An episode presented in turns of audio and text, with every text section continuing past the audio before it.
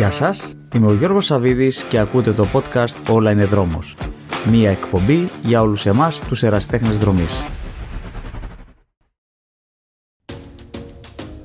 Από τότε που ξεκίνησα να προπονούμε με τη βοήθεια επαγγελματία προπονητή, άρχισα να βλέπω και πιο σοβαρά το όλο θέμα του τρεξίματος. Όχι να το βλέπω επαγγελματικά, αλλά η ολοένα και αυξανόμενη δύναμη και αντοχή που αποκτούσα, σιγά αλλά σταθερά, με έκανε να αγαπήσω ακόμα περισσότερο το τρέξιμο. Είμαι γενικά ανήσυχο πνεύμα, σαν να έχω έτσι μια φλόγα κάπου εκεί μέσα μου που με κάνει να νιώθω πως υπάρχει κάτι παραπάνω να κάνω και μεγαλύτερες προκλήσεις να κατακτήσω. Δεν επιτρέπω στον εαυτό μου να σταματάει ή να ελαττώνει ταχύτητα και μονίμως αντιστέκομαι σε οποιαδήποτε πειρασμό να ξεκουραστώ. Έτσι, αν εξαιρέσουμε την επαγγελματική μου απασχόληση, η ενέργειά μου αυτή βρίσκει διέξοδο σε αθλητικές δραστηριότητες και συγκεκριμένα στο τρέξιμο.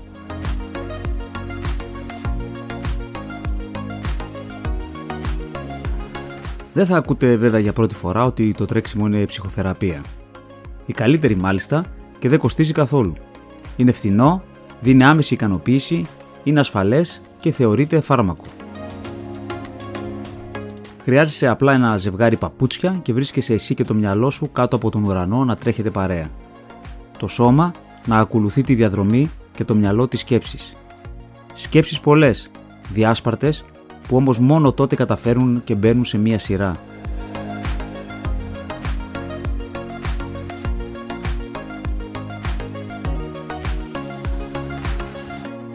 Γενικά το τρέξιμο σε βοηθάει να ξεφύγεις από την καθημερινότητα, από την πίεση της ημέρας και να αποδράσεις από την πραγματικότητα. Κατά τη διάρκεια του περπατήματος ή του τρεξίματος έχουμε τη φυσική απελευθέρωση ενδορφινών και τότε συμβαίνει κάτι μαγικό ο εγκέφαλος αισθάνεται περισσότερη εφορία, χαρά και αισιοδοξία. Η σωματική άσκηση βελτιώνει το κυκλοφορικό σύστημα. Ακόμη και η απλή αλλά τακτική καθημερινή άσκηση, όπως το γρήγορο περπάτημα, βελτιώνουν την καρδιά και την εξογόνωση του εγκεφάλου. Με μια βελτιωμένη κατάσταση του μυαλού ακολουθεί και μια αύξηση στη δημιουργικότητα δεν υπάρχει καμία πίεση, η ορμόνη κορτιζόλη η οποία εκρίνεται κατά τις περιόδους στρες εξαφανίζεται και αυτά τα τείχη που μας κάνουν αρνητικούς πέφτουν. Εκείνη τη στιγμή αρχίζουμε να βλέπουμε τα πράγματα με άλλο μάτι. Μειώνεται το άγχος, αισθανόμαστε πιο χαλαροί, πιο ενθουσιασμένοι και περισσότερο σίγουροι. Αυτοί που ασκούνται βελτιώνουν τις δυνατότητες του εγκεφάλου τους οι ηλικιωμένοι που περπατούν καθημερινά τουλάχιστον για 30 λεπτά έχουν περισσότερες πιθανότητες μακροχρόνιας διατήρησης ενισχυμένης μνήμης και συγκέντρωσης. Η μείωση της σωματικής δραστηριότητας είναι και το συχνότερο αίτιο θανάτου των μεγαλύτερων σε ηλικία. Η άσκηση από μόνη της προσθέτει χρόνια ζωής. Δεν είναι τυχαίο άλλωστε ότι πολλές έρευνες έχουν δείξει ότι το περπάτημα και η φυσική δραστηριότητα είναι σημαντικός παράγοντας στη ρύθμιση του βάρους, στην καλή λειτουργία της καρδιάς, στη μείωση καρδιακών προσβολών και είναι η αιτία της μείωσης εγκεφαλικών επεισοδίων. Ο μεγαλύτερος εχθρός του εγκεφάλου είναι η ρουτίνα. Όπως γνωρίζετε ήδη, η κατάθλιψη ή ακόμη και οι εκτεταμένες περίοδοι υψηλού στρες και άγχους μπορεί να προκαλέσουν κάποια ανεπάρκεια σε βασικές γνωστικές διεργασίες του εγκεφάλου όπως στη μνήμη, στη συγκέντρωση, στη δημιουργικότητα. Αν περπατάμε κάθε μέρα, όλες αυτές οι διαργασίες θα βελτιωθούν σημαντικά. Οι άνθρωποι, σαν θηλαστικά που είμαστε, έχουμε την κίνηση μέσα μας. Δεν μπορούμε χωρίς αυτή και συνέπεια αυτής της αρχαίγονης δροπής μας προς τη γυμναστική είναι η πιο απλή και κυριότερη μορφή της, το τρέξιμο. Είναι θα έλεγα μια φυσική μας ανάγκη που είναι μέσα στο DNA μας και μας γεμίζει με ενέργεια και δύναμη. Δείτε το και μόνοι σας. Δύσκολα μπορείτε να βάλετε τη σκέψη σας σε τάξη όταν απλά κάθεστε στον καναπέ βλέποντας τηλεόραση. Κάντε ένα πείραμα στον εαυτό σας και βγείτε έξω να περπατήσετε λίγο ή και να τρέξετε λιγάκι χαλαρά.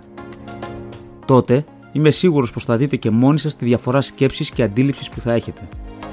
Μη φοβάστε να το τολμήσετε και αφήστε τη ρουτίνα πίσω σας και και είμαι σίγουρος πως μετά από τρεις εβδομάδες περίπου θα σας γίνει συνήθεια. Είναι άλλωστε αποδεδειγμένο από έρευνες που έχουν γίνει πως μια νέα προσπάθεια αλλά και τα ωφέλη αυτής χρειάζονται περίπου τρεις εβδομάδες για να γίνει καθημερινή συνήθεια. Ακούω πολλές φορές τη δικαιολογία από πολλούς πως δεν έχω χρόνο, με πονάει το γόνατο, δεν μπορώ να τρέξω και άλλα πολλά. Συνήθως όλα αυτά είναι απλές δικαιολογίες γιατί δεν θέλουμε να χαλάσουμε την άνεσή μας και βαριόμαστε.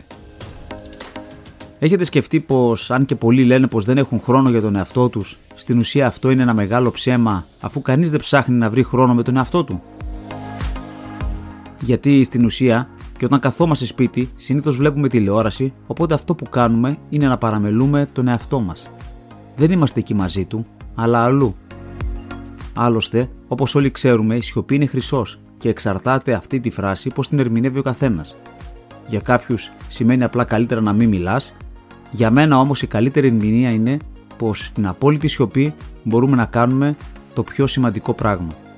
Να ακούσουμε τις σκέψεις μας, να βάλουμε σε τάξη τα συναισθήματά μας, να μιλήσουμε και να συνδεθούμε με τον εαυτό μας. Για μένα, η στιγμή αυτή της απόλυτης σιωπής, η στιγμή που τα βρίσκω και μιλάω μαζί μου, είναι η ώρα που τρέχω και είμαι βυθισμένος στις σκέψεις μου οι οποίες κατά μία γενική ομολογία είναι εκείνη την ώρα πιο ξεκάθαρες και λιτές. Είναι η ώρα που μου έρχονται και οι καλύτερες ιδέες. Μάλιστα, αν μπορούσα αυτά που σκέφτομαι εκείνη την ώρα που τρέχω, με έναν μαγικό τρόπο να τα έγραφα κιόλας, είμαι σίγουρος ότι θα είχα γράψει κάποια βιβλία. Όταν δεν νιώθω καλά, πάω για τρέξιμο. Όταν έχω σκοτούρες, κάνω το ίδιο. Όταν θέλω να πάρω κάποιες αποφάσεις, εκείνη είναι η ώρα που θα μπορέσω να σκεφτώ καλύτερα το τρέξιμο θα το χαρακτήριζα ως η αφορμή να γνωριστείς καλύτερα με τον εαυτό σου και να βρεις πτυχές σε αυτόν που δεν μπορούσες ποτέ να φανταστείς. Στην αρχή, για παράδειγμα, όταν ξεκίνησα το τρέξιμο και για κάποια χρόνια μετά, δεν μπορούσα να τρέξω χωρίς να ακούω μουσική. Μια μέρα θυμάμαι πω πήγα για προπόνηση και επειδή ξέχασα τα ακουστικά στο σπίτι, από την τσατίλα μου γύρισα πίσω και δεν έκανα καθόλου την προπόνηση. Τώρα πλέον έχω περάσει σε άλλη εντελώς φάση. Όταν τρέχω, δεν θέλω να με απασχολεί τίποτα άλλο παρά μόνο οι σκέψεις μου. Δεν θέλω άλλες παρεμβολές μέσα σε αυτές και νιώθω πιο ωραία αν η μόνη ήχη που ακούω είναι η ζωντανή. Η ήχη της φύσης, η ήχη των περαστικών που μιλάνε, ο ήχος του τρεξίματος. Δεν ξέρω γιατί, αλλά τώρα τελευταία τη βρίσκω τρέχοντας έτσι λιτά και απλά. Αν θεωρήσουμε ότι όλα στη ζωή είναι αλληλένδετα και πως όλα μεταξύ τους συνδεδεμένα αποκτούν νόημα και ουσία, έτσι και το τρέξιμο είναι εκεί σαν μια μικρογραφία της ίδιας της ζωής. Τρέχεις, υδρώνεις, αγωνίζεσαι, προσπαθείς να γίνεσαι καλύτερος, θέτεις στόχους, μαζεύεις εμπειρίες, σφίγγεις τα δόντια, δεν τα παρατάς, πέφτεις, σηκώνεσαι, συνεχίζεις, ξαναπέφτεις, ξανασηκώνεσαι. Έτσι δεν είναι και η ρημάδα η ζωή μπορεί να υπάρχουν και στιγμές ή αγώνες που θα εγκαταλείψεις, αλλά όλα είναι μέσα στο πρόγραμμα. Σε μερικές εβδομάδες ή και μήνες και πάλι θα είσαι εκεί στη γραμμή εκκίνησης με νέους στόχους, πιο αποφασισμένος και με νέα διάθεση.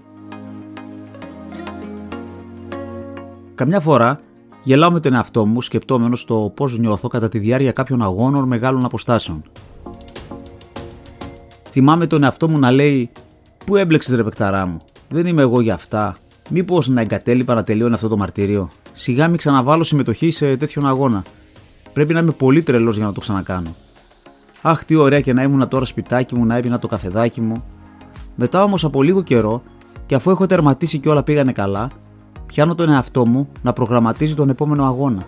Μπορεί και σκληρότερο και μεγαλύτερο, και να βάζει νέους στόχους και νέες προκλήσεις. Δεν είναι τυχαίο άλλωστε αυτό που υποστηρίζουν πολλοί υπερμαραθωνοδρόμοι, ότι κατά τη διάρκεια μεγάλων σε διάρκεια και έντονων προσπαθειών νιώθουν ότι βρίσκονται σε έκσταση, σε μια άλλη διάσταση έξω από το κορμί τους, σε απόλυτη ηρεμία και γαλήνη, λειτουργώντας μόνο με το μυαλό και όχι πλέον με το σώμα.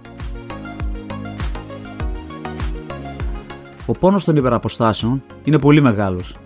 Ξεκινάει από τα πέλματα και φτάνει στο κεφάλι.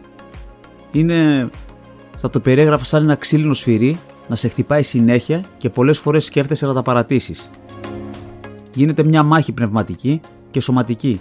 Μια μάχη με τον ίδιο στον εαυτό και νιώθεις και συμμετέχεις σε όλο αυτό με όλα σου τα κύτταρα. Οι μεγάλες αποστάσεις δεν δείχνουν κανένα έλεος. Οι φωνές που ακούγονται προέρχονται από μέσα σου και σου λένε «Σταμάτα, σταμάτα, δεν μπορώ άλλο». Εσύ όμως αντιστέκεσαι και συνεχίζεις και είσαι εκεί να μάχεσαι και ακόμα περισσότερο να παίρνεις θέση με θάρρος στη γραμμή εκκίνησης του επόμενου αγώνα, περιμένοντας με αγωνία να ακουστεί η έναρξη. Οι μεγάλες αποστάσεις αγνοούν την ύπαρξή σου, σε ξεγυμνώνουν από τα προστατευτικά εμπόδια και αποκαλύπτουν τη βαθύτερη ψυχή σου τη στιγμή που είναι πιο ευάλωτη από ποτέ. Οι μεγάλες αποστάσεις είναι αγώνες με την ψυχή σου, αγώνες με την ύπαρξή σου, αγώνες με το είναι σου. Στα τελευταία χιλιόμετρα έμαθες περισσότερα για τον εαυτό σου από όσα ήξερες σε όλη σου τη ζωή. Η χαρά του τερματισμού μετά από τόσες ώρες έντασης και κούρασης είναι τόσο μεγάλη που μπορεί να μην μπορείς να περπατήσεις μετά τον τερματισμό ή την επόμενη ημέρα, αλλά η λύτρωση που έχεις νιώσει μέσα στην ψυχή σου είναι το μεγαλύτερο συνέστημα και η μεγαλύτερη επιβράβευση που θα μπορούσες να έχει πάρει. Το τρέξιμο μεγάλων αποστάσεων είναι το μόνο αγώνισμα όπου ένας μεσήλικας μπορεί πολύ εύκολα να συναγωνιστεί έναν νεαρότερο σε ηλικία. Οι δρομή μεγάλων αποστάσεων θα διαπιστώσετε ότι είναι κάποια ηλικία συνήθως. Οι λόγοι είναι πολλοί. Κάποιοι εξ αυτών είναι πως μιλάμε για αγώνισμα υπομονής και όχι έντασης. Ο οργανισμός και ιδιαίτερα το μυαλό είναι πιο έτοιμα να δεχτούν τέτοιες πιέσεις. Υπάρχει πιο ωραίο πράγμα από το να τερματίζεις γεμάτος χαρά και αισιοδοξία, με το χαμόγελο να φτάνει μέχρι τα αυτιά επειδή τα κατάφερες μόνο σου και με τις δικές σου δυνάμεις και μόνο. Δεν είναι υπερβολή να πούμε πως το τρέξιμο σε κάνει καλύτερο άνθρωπο και το νιώθεις αυτό κάθε φορά που τελειώνεις έναν αγώνα ή μία έντονη προπόνηση. Και όταν έχεις εσύ τέτοια συναισθήματα και νιώθεις τόσο ωραία, είναι δυνατόν να μην τα πεταδώσει και στους δικούς ανθρώπους. Αγαπάτε τον εαυτό σας. Δεν πρέπει σε καμία περίπτωση να παραμελείτε τον εαυτό σας, αλλά να τον σέβεστε όσο τίποτα άλλο στον κόσμο. Πρέπει πρώτα να τα έχουμε καλά με εμάς και μετά με όλους τους άλλους. Δεν είναι εγωιστικό ούτε αλαζονικό, αλλά αν δεν είμαστε καλά εμείς με εμάς, τότε πώς θα μπορέσουμε να ασχοληθούμε με τους άλλους; Λένε πρόσεχε τον εαυτό σου για να μπορείς να προσέχεις τους ανθρώπους που αγαπάς είναι κάτι σαν το αεροπλάνο και τη μάσκα οξυγόνου που πέφτει σε περίπτωση ανάγκης. Έτσι λένε και οι οδηγίες. Πρώτα βάζεις τη μάσκα στον εαυτό σου και μετά βοηθάς τους μικρότερους και τα παιδιά. Μπορεί κάποιες φορές να λειτουργούμε κάπου στα όρια, αλλά πρέπει να δίνουμε το δικαίωμα στον εαυτό μας να ξεκουράζεται. Ο καλός ύπνος είναι απαραίτητος και βασική προπόθεση για καλή μνήμη. Η στέρηση του ύπνου αποδυναμώνει ουσιαστικά τη μνήμη.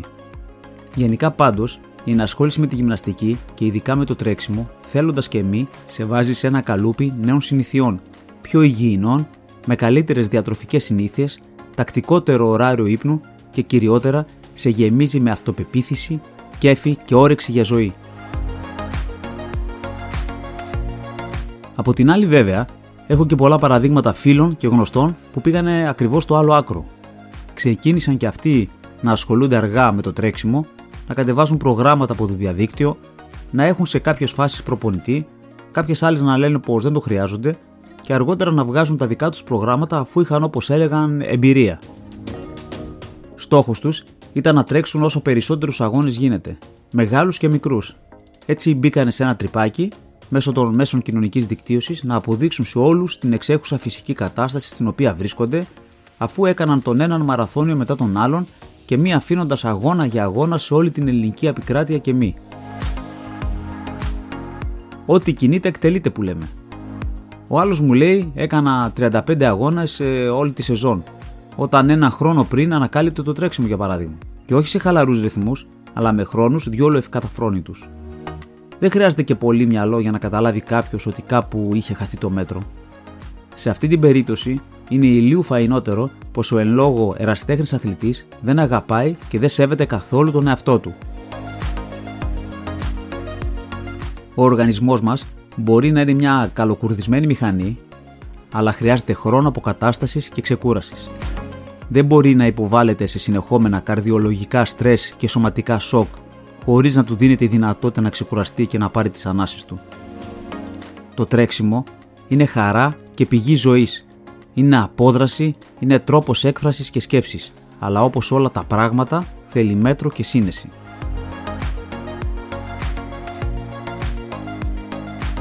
Πολλές φορές μάλιστα η μειωμένη απόδοση αποδίδεται σε ανυπαρκή ξεκούραση και όχι όπως μερικοί νομίζουν σε λυπή προπόνηση. Προσωπικά προσπαθώ να ακούω τα μηνύματα από το σώμα μου και όταν νιώθω ιδιαίτερα κουρασμένος και εξαντλημένος, προτιμώ να αφήσω μια προπόνηση και να ξεκουραστώ παρά να υποβάλω τον εαυτό μου σε ένα ακόμη σοκ. Η καλή άσκηση ξεκινάει πάντα από μια καλή ξεκούραση. Όλοι οι αθλητές και ειδικά εμείς οι δρομή κάποιας ηλικίας πρέπει να δίνουμε τις απαραίτητες ανάσεις στο σώμα μας και ικανό διάστημα να αποβάλει όλες τις καταπονήσεις από τις προπονήσεις τους αγώνες. Όταν λοιπόν αισθανθείτε να μην σας βγαίνει μια σχετικά χαλαρή προπόνηση, δεν έχετε καλές επιδόσεις, έχετε σχετικά υψηλούς φυγμούς σε κατάσταση ηρεμίας ή όταν έχετε αϊπνίε, αυτά είναι σημάδια ανησυχητικά και εκτός του ότι χρειάζεστε ξεκούραση, καλό είναι να επισκεφτείτε και κάποιον γιατρό. Έχετε αναλογιστεί ποτέ πόσο κακό κάνετε στον εαυτό σας αν δεν το προσέχετε; Είναι ότι πιο πολύτιμο έχουμε και πρέπει να κάνουμε πάντα το καλύτερο για αυτόν. Βρείτε 10 λεπτά την ημέρα και βυθιστείτε στη σκέψη σας. Μιλήστε με εσάς χωρίς να κάνετε κάτι άλλο συγχρόνως. Βγείτε από τη ρουτίνα της ζωής και δώστε μια σφαλιάρα σε όλα αυτά που σας κάνουν κακό, που σας διοχετεύουν αρνητική ενέργεια και δεν σας αφήνουν να αναπτύξετε πρωτοβουλίες και σκέψεις.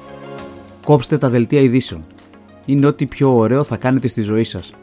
Υπάρχουν άλλες πηγές από τις οποίες μπορείτε να ενημερώνεστε. Τουλάχιστον στις μέρες μας, το μόνο εύκολο πράγμα είναι η ενημέρωση. Είναι αποδεδειγμένο πως τους ανθρώπους τους ελκύουν περισσότερο οι αρνητικές ειδήσεις. Σε αναλογία μάλιστα 10 προς 1. Γι' αυτό άλλωστε και όλα τα δελτία ειδήσεων μας βομβαρδίζουν μόνο με αρνητικές ειδήσεις.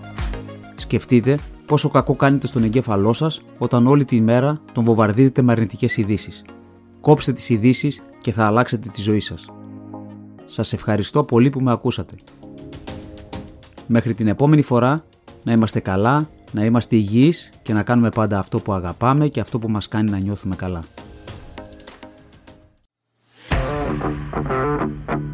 Άλλο ένα podcast «Όλα είναι δρόμος» έφτασε στο τέλος του. Περιμένω τις δικές σας προτάσεις και ιδέες για επόμενα θέματα που θα θέλατε να συζητήσουμε.